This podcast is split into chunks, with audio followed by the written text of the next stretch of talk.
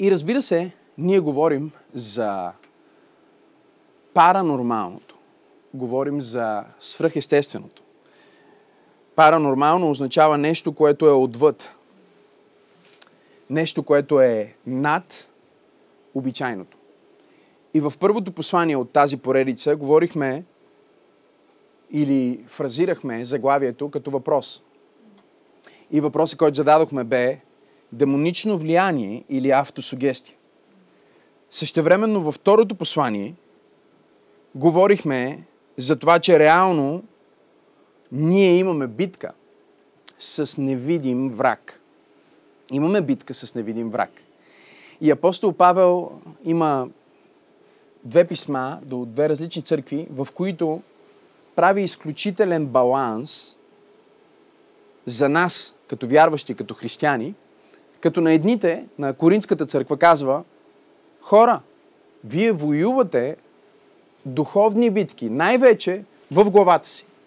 И ако не обновите умът си, вие посредством неправилно вярване, запишете си това, неправилно вярване ще произведе неправилно говорене.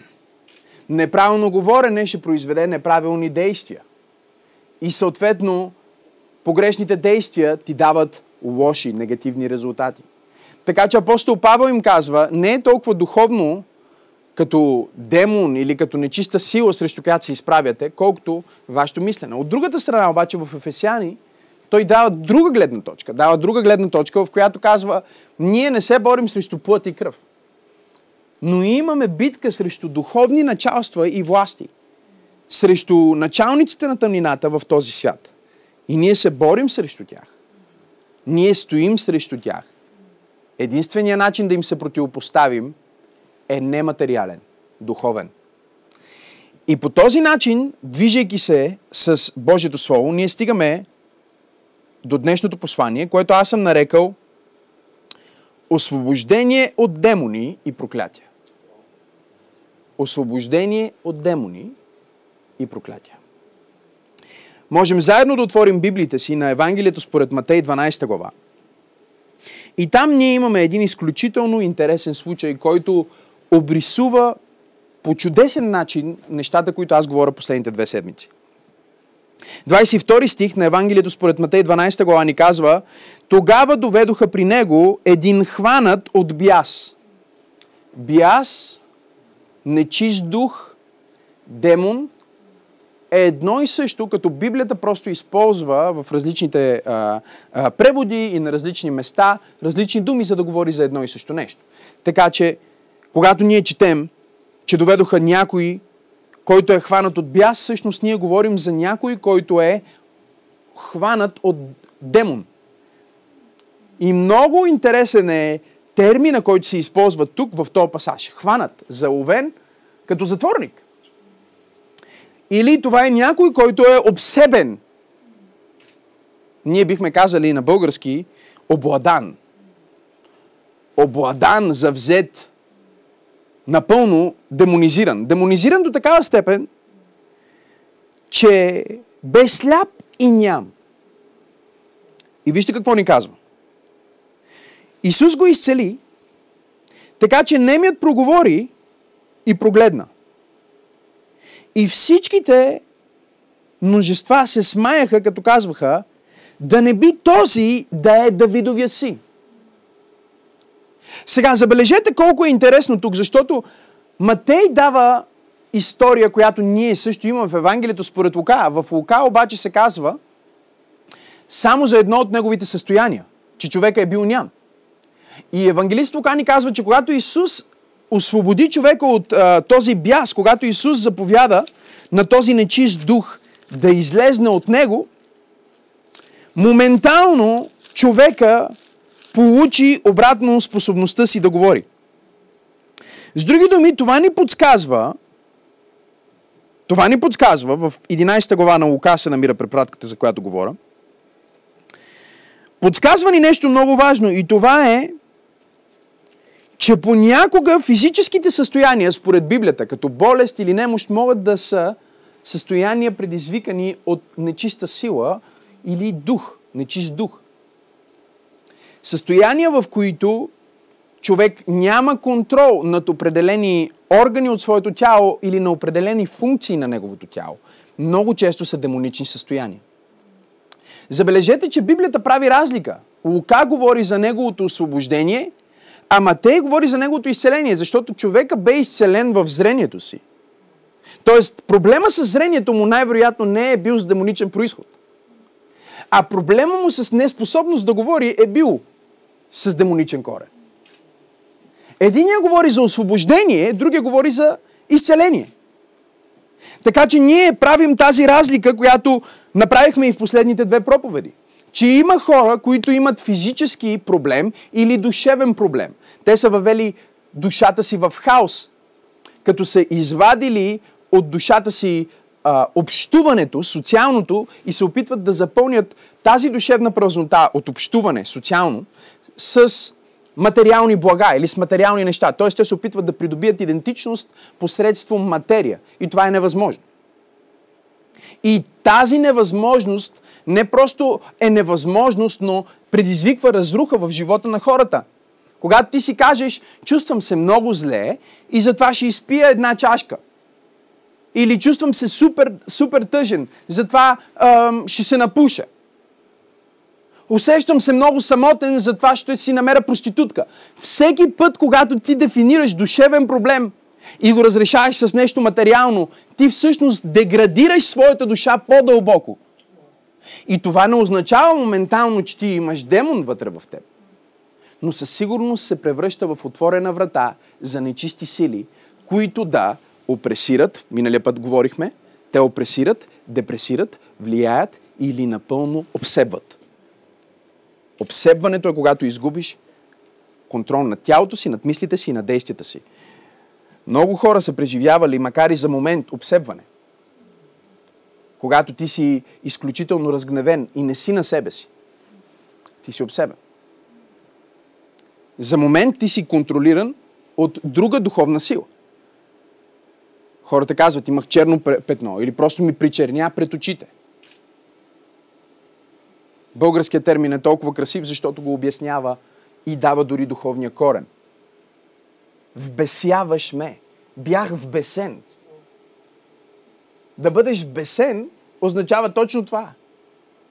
Да оперираш под влиянието и контрола на нечиста сила. Тази нечиста сила не е просто сила, а е личност. Библията нарича тези личности без тела демони. Какво са демоните, пастор Максим? Личности без тела.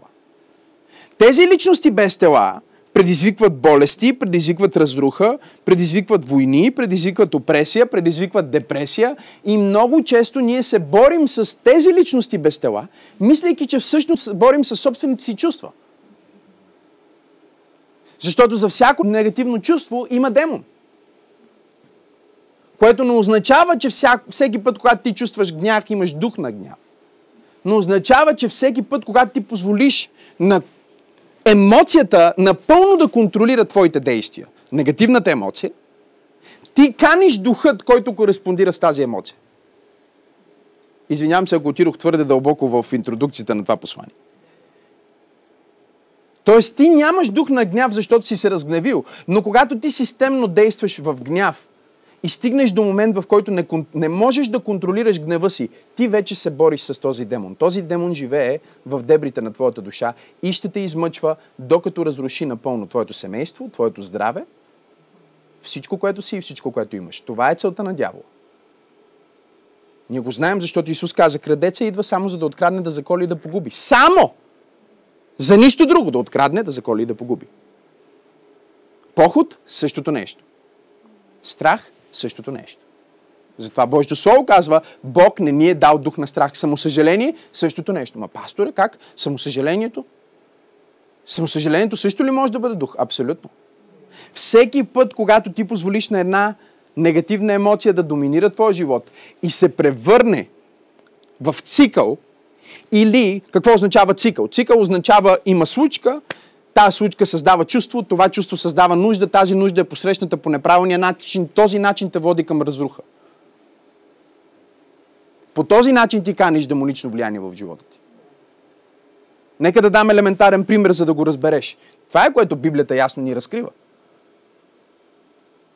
Ти се разгневяваш един път, втори път, до момент в който ти вече си срастваш с твоя гняв и имаш твърде много моменти в твоя живот, до място, в което се превръща в черта на твоя характер, където ти просто си гневен човек.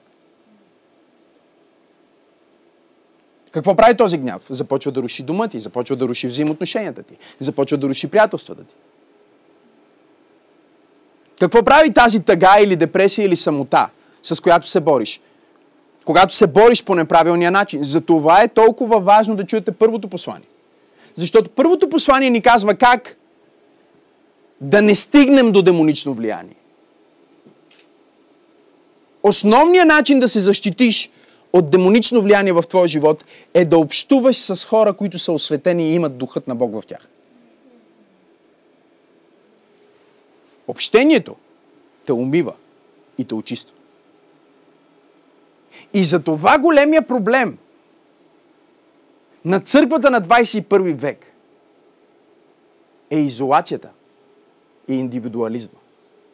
Тъй като изолацията и индивидуализма ти казва, ти можеш да си бъдеш индивидуален християнин, ти можеш да си си сам християнин, ти нямаш нужда от други християни. А християнството е онова верую, брати и сестри, което е абсолютно невъзможно да съществува отвъд общност. Християнството е общност от ден едно. Христос не дойде да започне да проповядва преди да си събере 12 човека. Общност. След това ги изпращаше, за да изцеляват болните и да освобождават хората от демони. Един от проблемите на църквата на 21 век е, че ние не осъзнаваме първо силата на общността и второ, ние не знаем или сме забравили в десетилетията, в вековете, които са отминали, че един човек, идвайки в църквата, първото му преживяване след спасението е освобождението. И ако този човек не се освободи от багажа, който той е имал в света, той е в църквата, ама още гледа порно. Той е в църквата, ама още пуши. Той е в църквата, но все още се напива. Той е в църквата, но все още бие жена си. Какво означава това? Това означава, че духът му е спасен, но душата му е толкова опресирана от демони, че разрушава живота му. И той се превръща в най-грозната репрезентация на християнина. Защото той казва, аз съм християнин.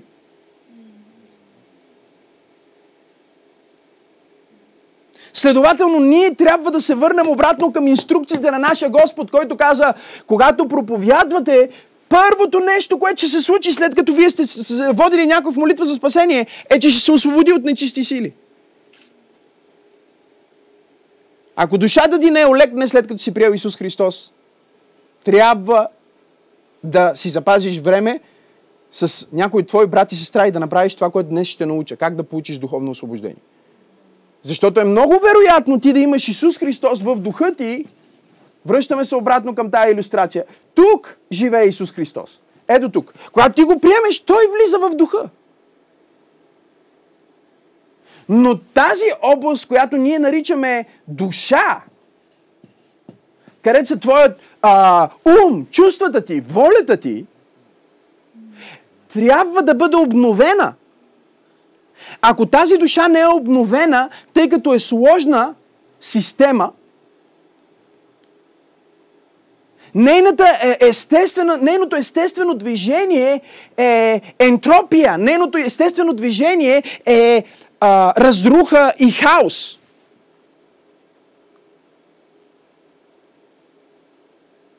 Ако се огледаш точно сега, около себе си, ти ще видиш, че пътя на всяка система, сложна система, е разруха. В момента, докато тази проповед върви, хора умират. Докато седиш и ме слушаш, кафето ти изтива в чашата. Ако дадеш един зум аут ще видиш, че революции и войни се започват в света в момента. И всяка система се движи, марширува целенасочено към разруха. Ентропия означава просто, че всичко се разваля. Освен ако няма външен агент, който да вложи специално отношение за подобрението на даденото нещо. И този принцип влиза в директно противоречие също така с еволюцията. Защото ако ентропията е вярна, тогава е невъзможно да имаме прогрес без външен агент.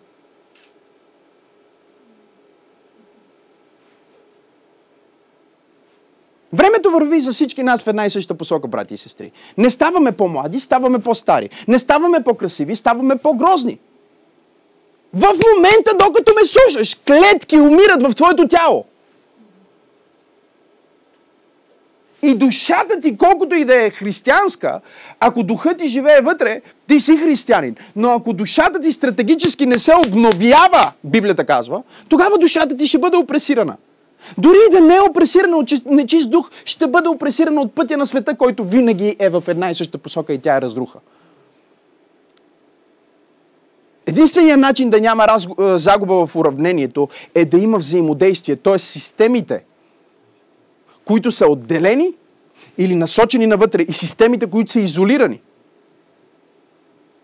винаги се движат в разруха. Но системите, които са скачени с други такива, могат да създадат обмен. Затова твоята душа има нужда от общение. Църквата не е просто а, някаква хубава идея, която Исус даде. Църквата е единствения начин на планетата Земя да се спре движението на света, който е в посока на разруха. Но църквата не е сграда, църквата не е храм, църквата не е здание с кръст отгоре. Църквата е общност от хора. Така че ако ти си в изолация, най-вероятно ти си под демонично влияние. Защото самата сила, която те спира от общение, е демонична. А защо да му звънна, като той не ми звъни? Гордост. Защо да го потърся, като никой не, не, не, не ме търси мен? Гордост. Аз ще стоя вкъщи и се самосъжалявам, вместо да отида на, на група. Самосъжаление. Никой не те обича. Лъжа.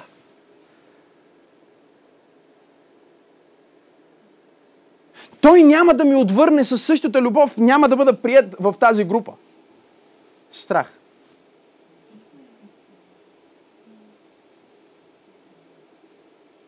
Така че, ако живота, брати и сестри, е един ескалатор, нека се опитам, знаете за моите способности в кавички. Това е моя ескалатор. Окей, okay, forget about it. Ето го. Ескалатора, наречен живот на планетата Земя, е щупен не от онзи, който е измислил ескалатора, а от оператора, на който Бог е казал, ти отговаряш за този ескалатор. Така че ескалатора по принцип трябва да се движи напред и нагоре. Но оператора, механика на ескалатора, на който Бог казва, ти отговаряш за това нещо. Библията го нарича Адам. Казва, няма да бъде по твоя начин, ще бъде по моя начин и ескалатора тръгва за всички нас назад и надолу. И сега, когато ти приемаш Исус Христос, ти си приел Исус Христос в сърцето ти и в духа ти, обаче това не означава, че живота ти почва да върви само напред и нагоре. Напротив, живота ти, както на всяка сложна система на планетата Земя, бяга към хаос, тича към хаос. Ти топлиш чашата, тя изтива. Ако вземеш топло и студено, студеното няма да се стопли от топлото. Но ще изтине. Всичко се разваля. Така ти се новораждаш и Исус ти казва, сега ти ще ходиш от слава в слава и сила в сила. С други думи, ти ще бъдеш под друг закон. Не под оператора, първия Адам, а под собственика, втория Адам. И той ти казва, сега, за да успееш да се движиш нагоре, наобратно, защото ти се движиш наобратно, всичко се движи срещу тебе и ти се движиш срещу течението. Добре дошли в живота.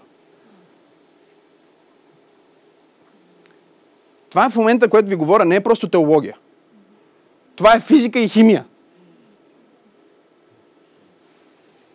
Така че ти се движиш наобратно. А как да се движиш наобратно? Следвай моя пример. Обаче първо трябва да ме приемеш. После като ме приемеш, трябва да се освободиш от всички багажи, които носиш. Защото ако ти носиш много багажи, ще ти е трудно да се изкачваш, защото така или иначе е достатъчно е труден живота. Ако имаш и демони, които носиш на гърба си, става ти още по-тежко и трудно.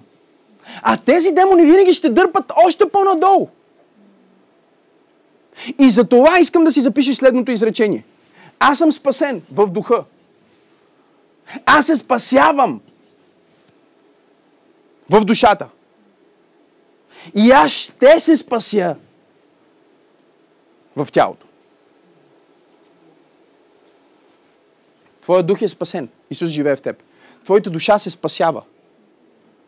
И твоето тяло един ден ще бъде спасено, когато Исус ти даде ново тяло. Защо ти е ново тяло? Защото ти си в тази програма. И тя се движи назад и надолу. Исус казва, не просто ще сме на ескалатора. Ще създам тотално нов свят. Това го забравяме. Този нов свят се нарича ново творение. И той казва, аз ще започна с това ново творение, но първо ще бъде в духът и няма да е около тебе. Защото с първия Адам пробвахме новото творение да е около него.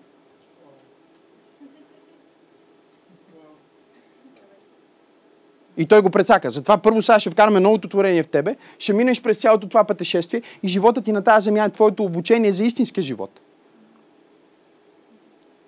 Вечността е истинския живот. А вечността вече се намира в сърцето ти. И ми тогава, като съм спасен, как така ще съм още опресиран? Ами ти си още опресиран, защото душата ти се спасява. Тоест, тук ти си спасен. Готово. Тук ти си в процес, нали така? В момента се спасяваш. Случва се. To be continue. А пък тук един ден ще се спасиш. Кога? Когато Исус се върне. Ще имаш ново тяло. И сега ти осъзнаваш, че можеш да бъдеш християнин и да бъдеш повлиян, опресиран или депресиран от нечисти сили. И днес моята цел с това послание не е просто да те стресирам, не е просто да, да те притесня, въпреки че ако успея да те стресирам така, че да не спиш до вечера, ще бъда благодарен на Бог за това нещо. Някой от вас имате нужда от такава нощ, в която да си кажете, чакай малко бе, пасторе. Ако това, което ти казваш, това означава, че всички тия пороци, които си носа, най-вероятно са свързани с някакъв дух. А, а, а, а, а, а. Ами аз защо продължавам така? Това значи ли, че не съм спасен? Не бе, спасен си. Просто се опитваш да се изкачваш по ескалатора наобратно с 10 чанти. Пълни с цигари, пълни с алкохол, с проститутка в едната ръка, с други. И няма как да се изкачиш с всичко това.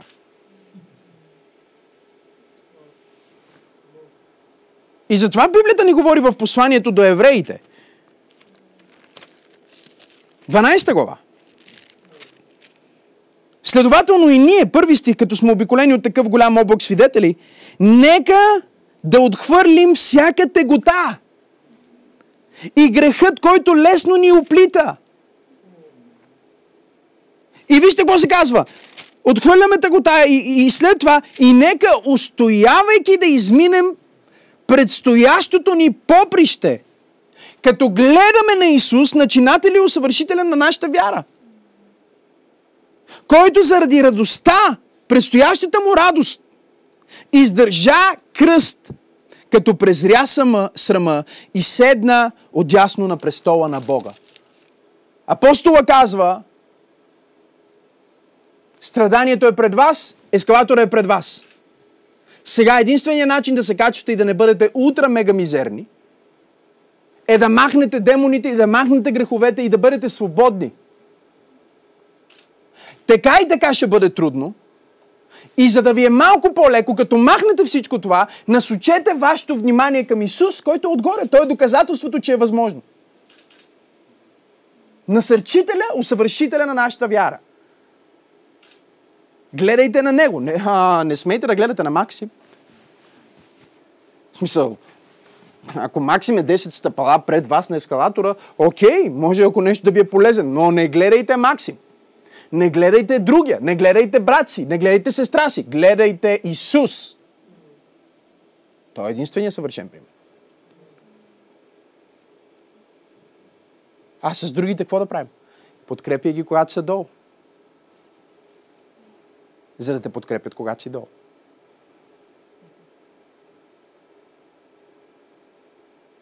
Църквата днес е разбита, защото вместо да изгони демоните от хората, гони хората заради демоните им.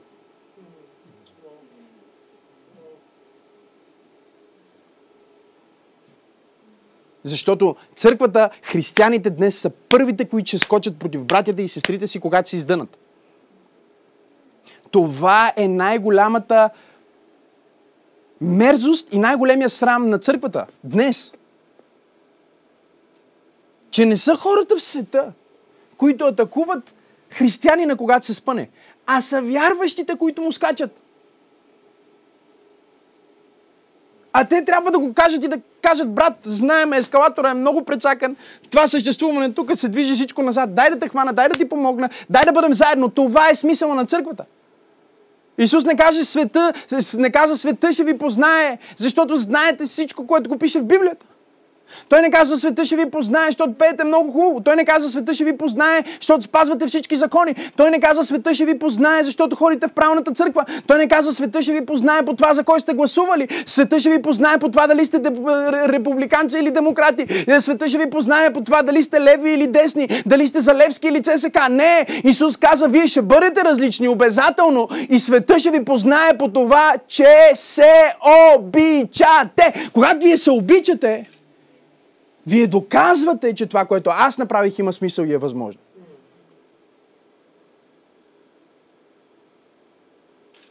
И тук що ви казах най-лесният начин да останеш свободен за винаги.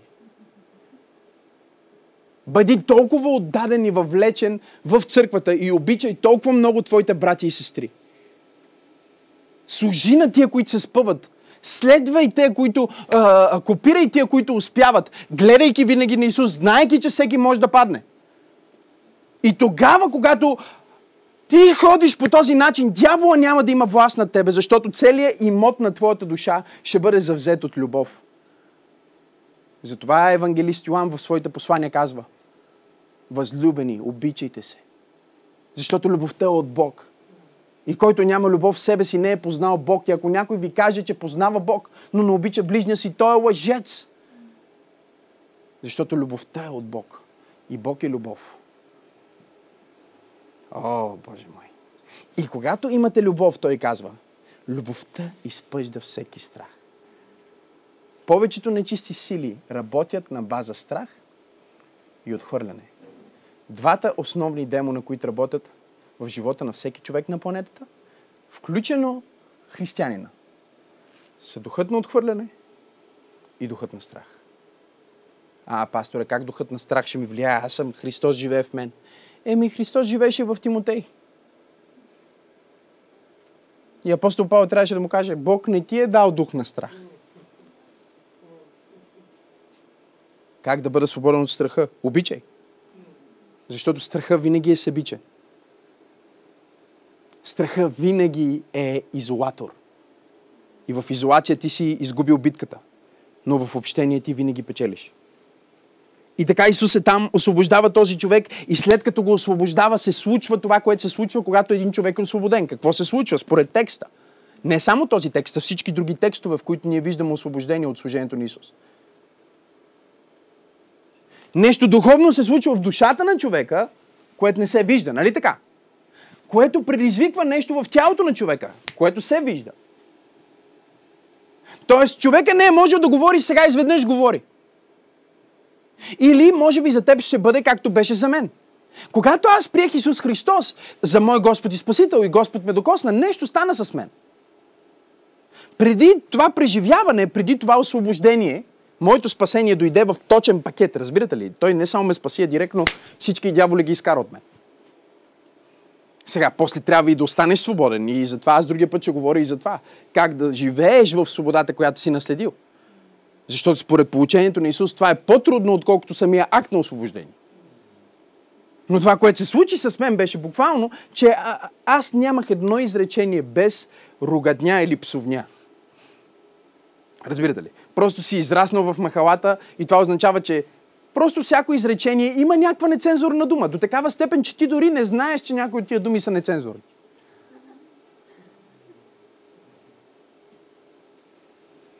Всякакви мърсоти. И след като се спасих, след като Исус ме докосна, беше най-невероятното нещо.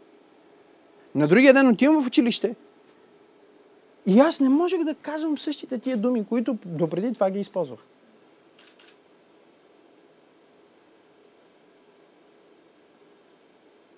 Този мръсен нечист дух беше си тръгнал от мен. И аз не можех да отговарям, да говоря по начин, по който говорих преди. И аз знаех, нещо е станало с Максим, защото Максим не действа по същия начин. Тоест делата, брати и сестри, хипер-мега благодатисти, революционисти и мега антиномианисти, които вярвате в хипер-мега екстра силна благодат. Делата не са спасителни, но когато си спасен, делата се произвеждат автоматично. Тоест, това, че правиш правилното нещо, не означава, че си спасен. Но ако си спасен, повечето пъти ще правиш правилното нещо. Що? Защото това е твоята идентичност. И не се опитвай да ми обясняваш, че твоята идентичност е сменена, а пък ти си същото животно. Не се заблуждавайте, не може едно дърво да ражда и, и, и спокини да ражда и круши. Как става тази работа? Какъв е този звяр? Не може от един кладенец да излиза и сладка и солена вода. Никой не се е спасил и не може да се спаси чрез дела. Но когато ти се спасиш и се освободиш по начина по който говоря, делата ти също се променят. Те се променят не защото се напъваш, а защото опресията, духа, проклятието, което си имал, си е тръгнало от твоя живот. С идването на Божието царство. Нека продължим да четем и да видим това, което Господ Исус Христос ни казва. А фарисеите, 24 стих, като чуха това, рекоха, този не изгонва бесовете, освен чрез началника на, бел, на, бесо, на бесовете Велзевул. И Исус, като знаеше техните помисли, Тоест, те не смееха да го кажат пред Исус, те си го говориха тихичко помежду си. Това е което хейтерите правят, нали? Хейтерите никога не биха застанали пред теб в лицето ти да ти кажат нещата както са. Просто нямат дързостта. Но те си ги мислят и си ги говорят с другите хейтери и ги коментират от анонимни профили или такива тайни с, с странни снимки, защото нямат достоинството да застанат с лицата си. И Исус знаеше какво си мислят и вижте какво им каза. Всяко царство разделено против себе си, какво ще стане? Запустява. И никой град или дом разделен против себе си няма да устои. Ако Сатана изгонва Сатана, той се е разделил против себе си. Тогава как ще устои неговото царство? При това, ако аз чрез Велзевул изгонвам бесовете, чрез кого изгонват бесовете вашите възпитаници? Затова те ще ви бъдат съдии. Много е интересно, защото елемента от служението на Исус, който го направи известен, противно на това, което много хора смятат, не е изцелението. Елемента, който направи Исус скандален, не са проповедите му. Знам, че много християни, много проповедници дори са казвали, о, Исус проповядваше толкова радикална любов, че затова го разпънаха. Глупости. Не го разпънаха основно заради посланието му. Не го разпънаха и той не стана известен основно с това, че изцелява болни. Исус стана популярен, когато изследвате евангелските текстове, основно с освобождение. Бесовете, демоните бяха първите, които признаха, че той наистина е Бог. И сега а, а, по никакъв друг начин не могат фарисеите да заличат служението на Исус, освен да кажат това, което той прави, го прави посредством дявола. Тоест той използва по-виш демон, за да изгони по-малък демон. Това е което те казват. Сега, фарисеите са демонолозите на тяхното време. Те вярват във всички тия неща и знаят, че са реални. И те знаят посредством каква власт, само каква и единствено такава власт може човек да бъде освободен от демони. И затова те мразят Исус и са изплашени от Него. Техните ученици гонят демони. И той им казва, ако аз в името на Вълзавул гона демони с неговата власт, в кое име и според чия власт вашите ученици гонят демони? Те ви съдат. И тук идва много важния въпрос. Е в кое име фарисеите са гонили демони? Сега, ние знаем днес, че демон се прогонва посредством най-великото оръжие името на Исус. Другите оръжия ги споменах също в последната ми проповед. Но няма по-велико оръжие от името на Исус. А преди това в кое име са гонили демони, защото те са го правили? Според древните текстове, те са гонили демони в името на Соломон. В името на царя от Давидово потомство Соломон излез. И сега Исус им казва, защото само царете могат да гонят демони. Разбирате ли какво ви казвам? Само царското помазание в Стария Завет е освободително помазание. Затова, ако си спомняте, когато Саул беше измъчван от нечист дух, те викаха Давид, за да свири. Но когато Давид свири, Саул се освобождаваше не защото Давид е добър музикант, а защото той бе помазан да бъде цар. И демоните слушат царете. И се покоряват на името на царя. И Исус им казва с две думи. Аз съм потомъка на Соломон, който има да дойде. Аз съм царя. И когато той казва на своите ученици, в мое име бесове ще изгонвате, той създава най-скандалната доктрина. Той казва, няма вече името на Соломон, няма името на Давид. Аз съм, който трябва да дойде. Аз съм царя. И затова учениците, когато се върнаха от пътуването си, той ги прати да освобождават хора от демони, прати ги по двама, също ги прати по седем човека, връщат се и казват, Господи, кое е най-изумителното за тях? Дори и бесовете ни се покоряват в Твое име. И фарисеите чуват това и казват, не, това не може да бъде, трябва да го спрем. И казват това, което всички проповедници без никаква духовна сила казват и до ден днешен. За проповедници, които имат духовна сила. Той не е от Бог, от дявол е. Чул съм го това толкова много пъти. А не, той не се изцеля. Той не изцелява от Бог, от дявол изцелява. Той не освобождава чрез Бог, той чрез дявол освобождава.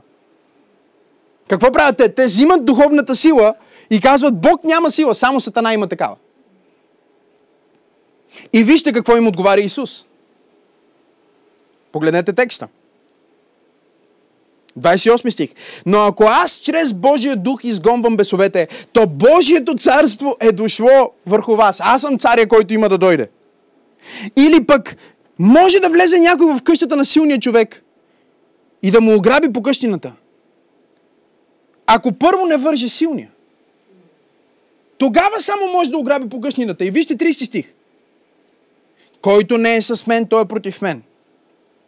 И който не се събира с мен, разпилява. И тук идва най-известният стих, който много хора не знаят какво означава. Вижте какво казва. Следващия стих. Затова ви казвам, всеки грях и хула ще се прости на човеците, но хулата против духа няма да се прости. И ако някой каже дума против човешкия син, ще му се прости. Но ако някой каже дума против Светия Дух, няма да му се прости нито в този свят, нито в бъдещия.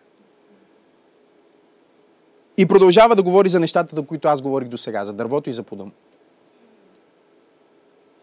И тук идва въпроса, какво е хулата против Святия Дух? Хулата против Святия Дух е когато ти пренесеш атрибутите и действията на духа на демон. Когато един проповедник проповядва и ти кажеш, той проповядва от дявола, а той проповядва от духа, ти хулиш духа посредством който той проповядва. Исус им казва, вие казвате, че аз съм, аз съм от Велзевул и чрез Велзевул изгонвам демони. А аз ги изгонвам чрез Святия Дух. И понеже вие казвате това за Святия Дух, вие наричате Святия Дух демон. И това няма да бъде простено. Затова дори когато аз не съм съгласен с това как някой прави освобождение или такова, не казвам нищо за този човек. Дали го прави, чрез как го прави, не ме касае. Защото ако е Святия Дух и аз кажа дума против делата на този човек, а те не са делата на човека, са делата на Бог, аз ставам богопротивен.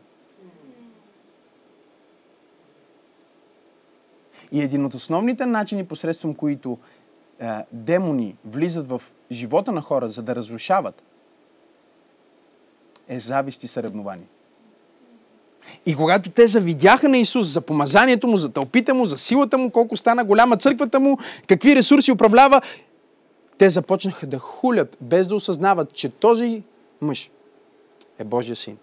А силата, която излиза от него, не е силата на дявола, не е някаква неперсонална енергия, а е личност, която се нарича Светия Дух. И сега Исус ще ни даде още малко задълбаваме. Мога ли да отида малко по-дълбоко? Още малко задълбаваме. Исус ще ни даде онова, което всъщност се случва в душата на един човек, когато получи освобождение. 43 стих. Исус говори и казва, когато нечист дух излезна от човека, той, нечистия дух, минава през безводни места да търси покой, но не намира.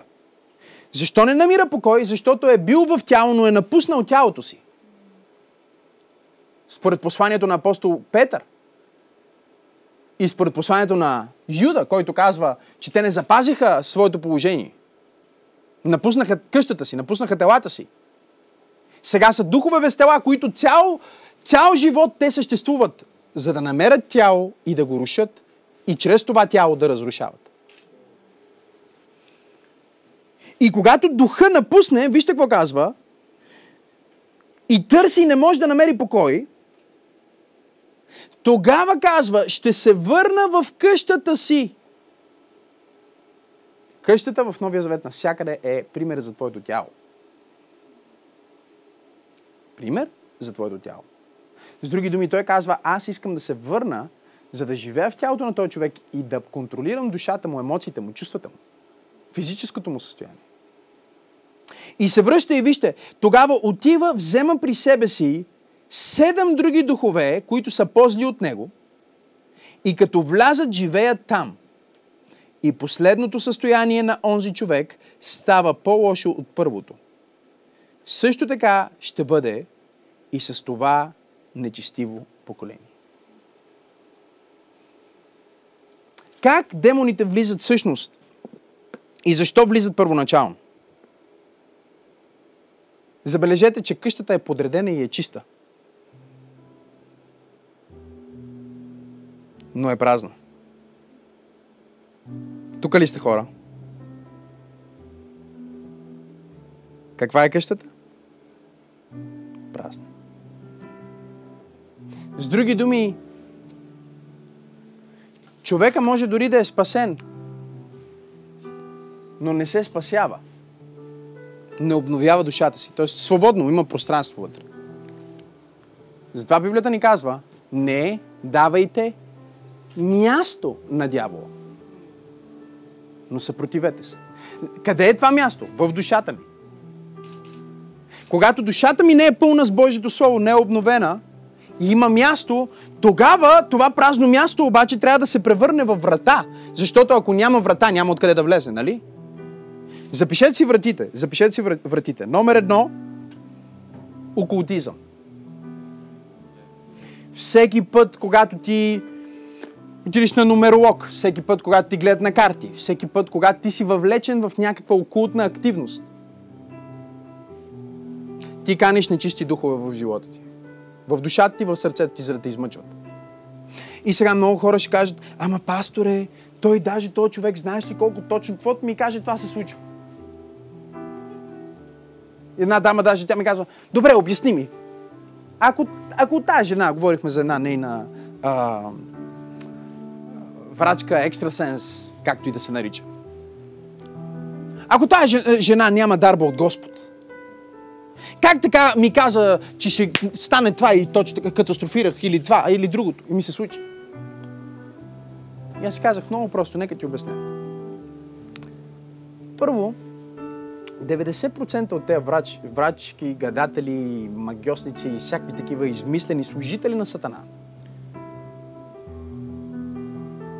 90% от тях съдържанието, което казват на хората, е негативно. Ще се разболееш. Направена ти е магия. Ще катастрофираш. Това казват. Почти няма случай ти, ако си ходил на такова място, примерно да ти каже, ей, ти си благословен, ти много хубави неща ще се случат, Бог Господ те обича. Не, не може. Фалшивия пророк днес е точно както в дните на Моисей, когато те можеха да повтарят личбите, злото.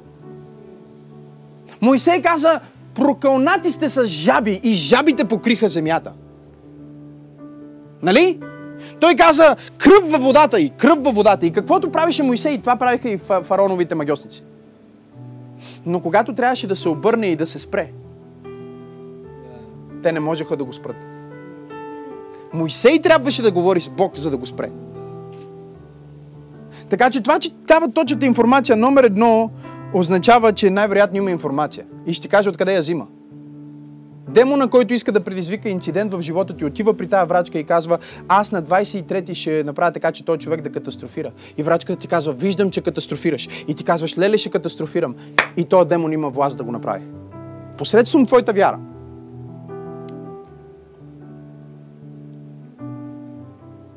Окултното е отворената врата на дявола в живота на съвременното човечество.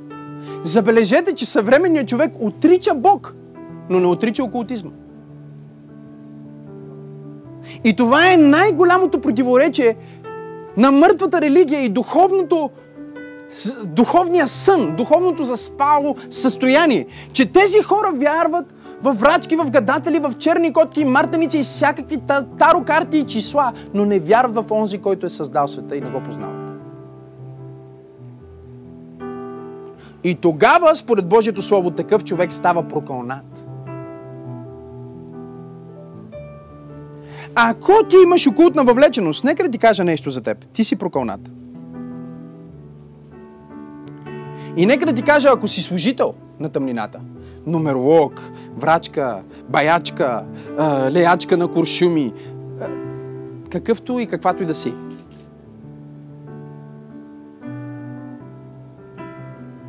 Цената, която ще платиш за това нещо е твърде тежка. Аз не знам, не съм срещал истински магиосник, истински, истински а, нумеролог, истинска врачка, гадател, какъвто и да е, с духовна сила. Истинска, казваме, че наистина оперира с силите на тъмнината, защото много от тях не оперират с никаква сила. Просто работят на база автосугестия. Не съм виждал такъв, който да не е сляп, да не е болен, да няма нещо, което го мъчи него. Не съм виждал врачка щастлива. Никой. Когато бях в едно село и пастора ме предупреждава и казва, подготви се, силите на тъмнината са срещу нас. Викам, какво става, човек? Вика, двете най-страшни жени в те дойдоха, ще те кълнат сега. Който са прокълнали и умрял. Който са прокълнали, жена му е пометнала. Много са опасни, трябва да се молиме. Ще влизаме в пост. Викам, всичко е наред, не се стресирайте. Аз излизам да проповядвам, жените стоят отзад. Нещо ми говорят, нещо се опитват да ме а, прокълнат, да ме закли... някакво заклинание, нещо. Нема, нищо не мога да ме хване. И следващия път аз ще ви кажа как да бъдеш свободен от всякакви заклинания, магии и проклятия. Защото Библията дава много ясен път как да живееш свободен от тия неща. Дори и най-страшният магиосник да дойде да те прокълне, нищо няма да ти се случи. Ако направиш това, което, което аз правя. Следващия път ще го проповядвам. Но те жени са там и те стоят и ме кълнат и говорят нещо против мен.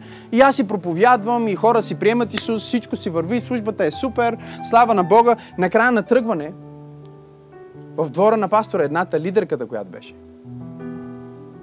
която цялото село се страхува от тази жена.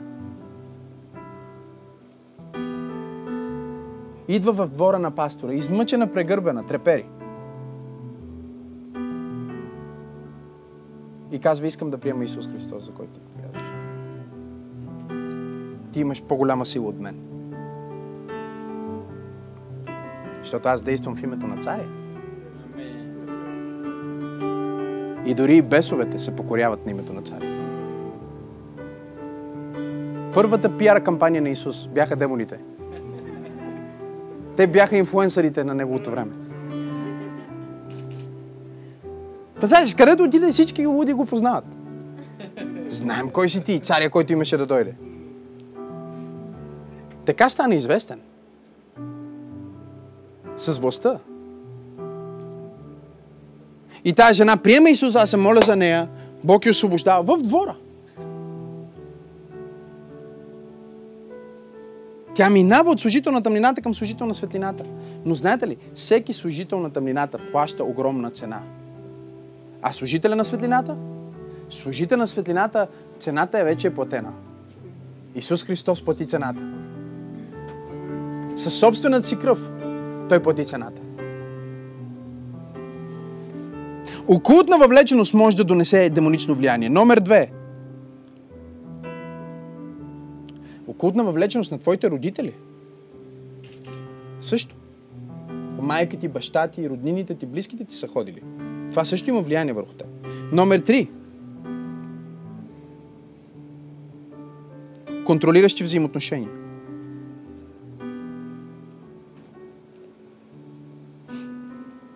Колко бракове са развалени от майката на мъжа? Майката на мъжа. Как се води майката на мъжа? Господи, тия титли са ми толкова далечни. Свекърва. Да, май, майката на мъжа е свекърва, майката на майката е тъща. Нали така? Правилно ли е? Дано да е така. Ако не е така, простете ни. Но знаете за кой говори. И тя започва сега. Тая жена контролира сина си на 30 години. Голям мъж. В момента, в който мама каже, подвива опашката. Много мъже са мъж под чехъл, но основно е чехала на майка им.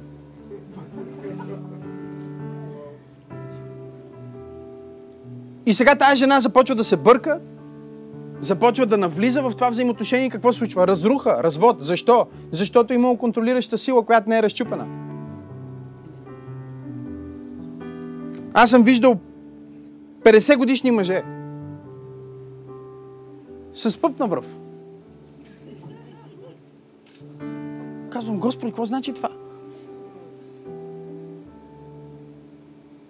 Консултираме е, едно семейство и гледам, то изведнъж просто за момент имах видение, разбираш, пуп, върви, вървта му, те така, през... виждам го, разбираш, през ризата му. И Бог ми каза, целият проблем е, че той не е скъсал връзката с майка си. Контролиращи взаимоотношения. Понякога може да е някой твой приятел, който те контролира. Оттам идва демонично влияние.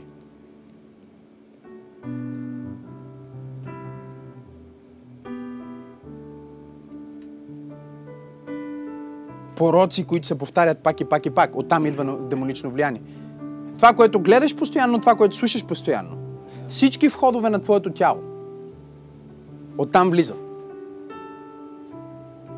Това са вратите, това са прозорците, очите ти, ушите ти, устата ти, твоята сексуалност.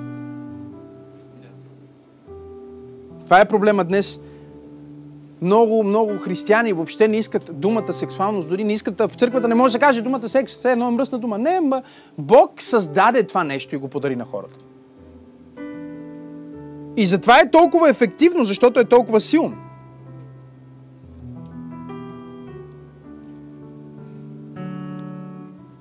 Как идват демоните? Идват в моменти на слабост. Моменти на слабост. Ха! Ето, така. В момента, в който ти си стреснат, лабилен, отслабен, ти си отворен.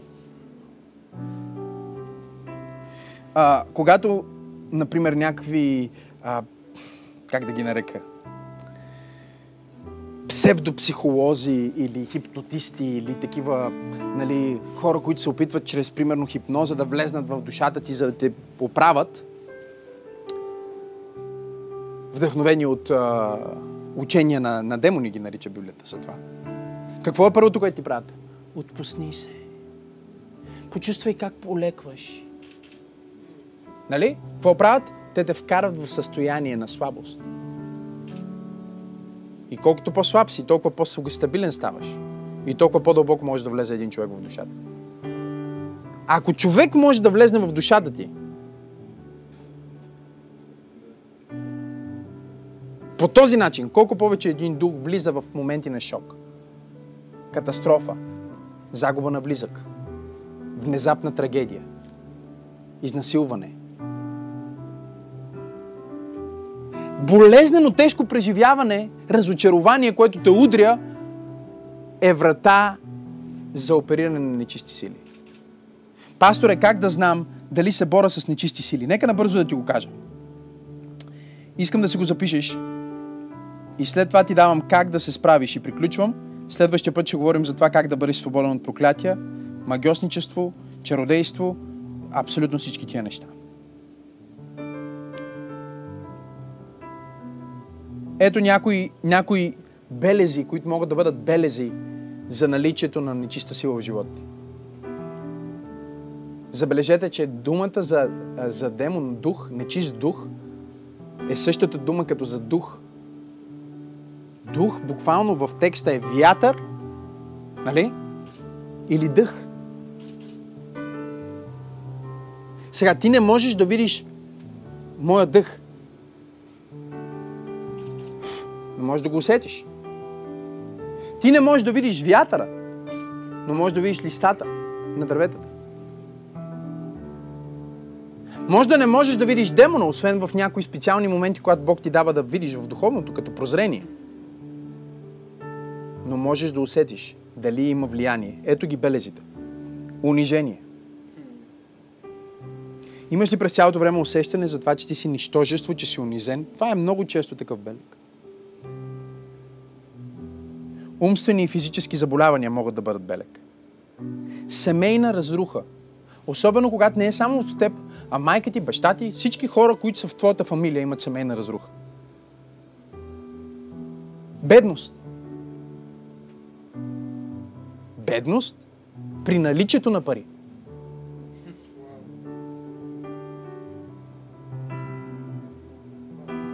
Бедност при наличието на пари. Тоест ти имаш пари, но никога нямаш пари. Се не ти стигат. Това може да е дух. Може да е проклятие или може да е нечист дух, който влияе в живота ти. Следващия път ще говорим за проклятие и как да ги разчупиш. Сега говорим за това как да се освободиш от нечисти сили. Опресия, поражение, постоянен провал. Каквото и да правя, все се провалям. Каквото и да правя, все не ми се получава. Цялостно има липса на Божието благословение. Липса на Божието благословение. И ако ти си християнин и слушаш това послание, което сигурно повечето от вас сте, ако не го свързваш с момент на слабост, много често тези състояния, които изброих, могат да дойдат след като Господ ти е казал да направиш нещо и ти си се закоравил. И закоравявайки се към Бог или не бидейки смирен пред Бога, ти си покорен на друга сила. Тоест Господ ти казва, ти го знаеш по духовен начин. Трябва да се извина на този човек и трябва да поискам прошка. Ти не го правиш. Какво правиш? Отваряш врата. Непростителността е обещание за демонично мъчение. Няма много такива в Библията. За които Исус каза, ако направите това, аз ще допусна да бъдете измъчвани от демони. Има само едно нещо, за което той го каза в прав текст. Той каза, ако вие не простите на хората прегрешенията им, Мой отец няма да прости на вас. И не само това, но ще ви предаде на мъчителите. Чули ли сте са кои са мъчителите? Ще ви предаде на мъчителите, докато не изплатите и последния квадрант. С други думи, вие не искате да приемете, че цената е платена за вас и да дадете тази благодат на хората, да дадете тази благодат на хората. Следователно, тази благодат не ви се дава на вас. И вие ставате прокълнати. Човек е прокълнат, когато Бог е оттеглил от него своето благословение и любов. тогава той остава само на ескалатора. Той остава на милостта на системите в този свят. И ние казахме, че те се движат винаги към разруха. Бог спира да се намесва в живота на този човек и той става проконат и дявола започва да опресира този човек. Едно от първите неща, които се научих да питам хора, когато се моля за освобождение, когато съм правил екзорсизъм, е простил ли си на всички хора? И искам да ви кажа, това работи като масло.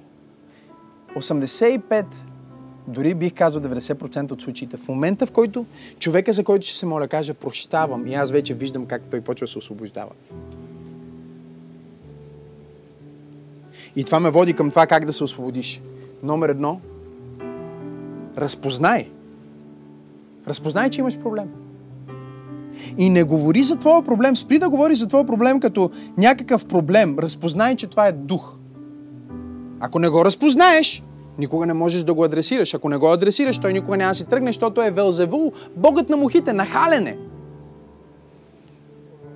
Бъди честен и го разпознай. Номер две, покай се. За какво да се покая? За това, че съм отворил врата към окултното. Или за това, че съм отворил врата посредством моята сексуалност. Или че съм отворил врата, лъжейки. Или по какъвто и да е начин, по който ти знаеш, че си отворил врата за дявола. След това номер три, изповядай грехът си. Иди при духовен човек. Не е задължително да е пастор, но е важно да е зрял духовно. Човек може да е лидер на твоята група и кажи, искам да изповядам нещо на теб.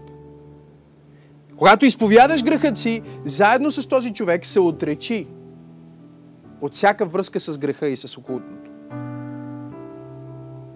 Номер 4. Отречи се. Номер 5. Прости. Сега ти ме гледаш. И аз съм сигурен, че ти трябва да простиш на някой. 99% са така. И знаеш ли как знаеш кой е човека, на който трябва да простиш, за да бъдеш свободен? Най-трудното име за казване. Това е човека.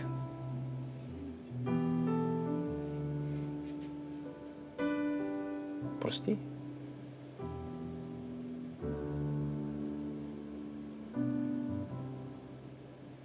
Преди години ми доведоха една млада дама.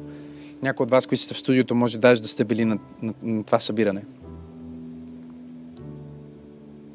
И ние се молихме за нея, за освобождение. Тя се бореше с този нечист дух, който измъчваше.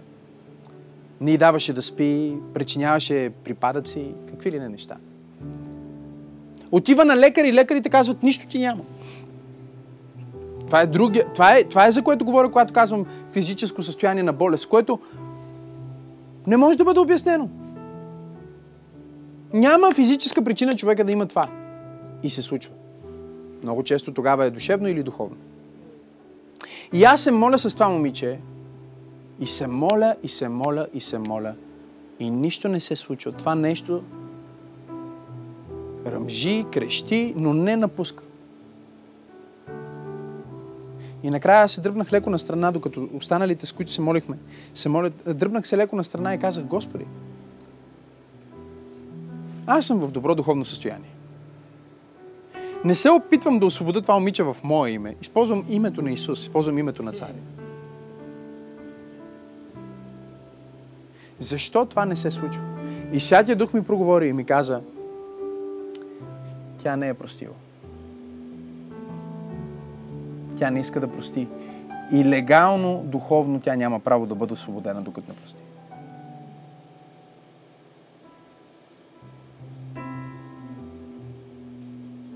И Бог ми каза, тя трябва да прости на баща си.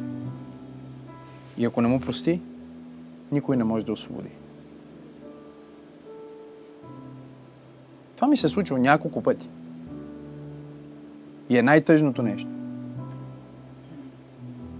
Аз отидох при момичето, заповядах на, на духа да мъкне, да спре да се проявява.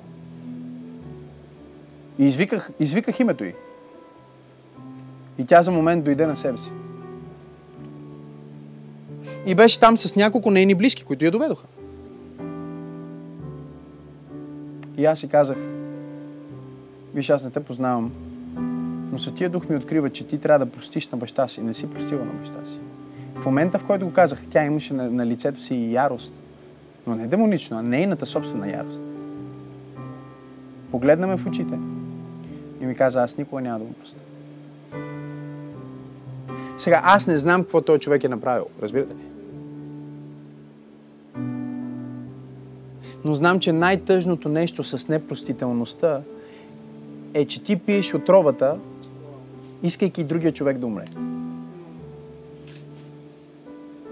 Това е самонаказание. И аз си казах, виж скъпа, не дей да прощаваш на него заради него, прости на него заради себе си, тогава ще спреш да имаш тия пристъпи, ще започнеш да спиш спокойно. Казах и ще бъдеш свободна, ако простиш. Разказах и за други хора, за които съм се молил, които са простили и веднага живота им е бил променен. И тя ме погледна и можех да видя в очите и как се закорави и каза, не, никой не мога да му прости. И аз казах, аз не мога да ти помогна. Аз не мога да освобода. Защото освобождението идва чрез разпознаване, покаяние, изповед, отричане и прошка. Ако ти не можеш да простиш, Бог не може да ти прости. Аз не мога да ти простя. Не мога да те спаса, защото ти целенасочено и съзнателно се саморазрушаваш. И след като сме свършили с освобождението, като сме направили цялото това нещо, идва финала. И аз наричам финала шестата точка. Запишете се го. Съпротивление. Яков каза, съпротивлявайте се на дявола и той ще бяга от вас. Съпротивление. Какво означава съпротивление? Облечи се в Божието съоръжие. Какво означава съпротивление? Моли се. Какво означава съпротивление? Общува с вярващи хора. Какво означава съпротивление? Бъди целенасочен в четенето на писанията. Съпротивлението е твоето изпълване на душата с правилните взаимоотношения и с Божието присъствие. Тогава ти си пълен и когато духовете се върнат, за да видят, мога ли да влезна аз пак да измъчвам този човек с наркотици? Мога ли да влезна пак да измъчвам този човек с хазарт? Мога ли да влезна аз пак да измъчвам този човек а, с този порок, от който се освободил? Те ще видят, че на тяхното място има ангели, има хора, има присъствие, има слава, има знание, има откровения, има говорене на езици, има духовни дарби, има пълнота от духовна сила. Това е съпротивлението. Съпротивлението не е, ще стоя тук, ще чакам дявола да дойде и ще, ще отстоявам. Съпротивлението е, аз ще се натренирам толкова здраво, че когато врага дойде, аз просто ще бъда в друга категория. Аз ще бъда силният човек, който е отпреде. Няма как да влезеш в къщата на силния човек, освен да вържеш него. Аз ще стана такъв, който не може да бъде вързан. Този, който синът освободи, той е наистина свободен. Хей, hey, толкова се радвам, че гледаш съдържанието на Църква Пробуждане в YouTube. Аз съм пастор Максим и искам да те насръча да се абонираш към канала ни, за да не пропускаш нищо от невероятното съдържание, което качваме. Дай един палец нагоре и ако искаш, може да ни подкрепиш с твоето доброволно дарение. По този начин ни помагаш да донесем посланието на любов и надежда до повече хора, точно като теб.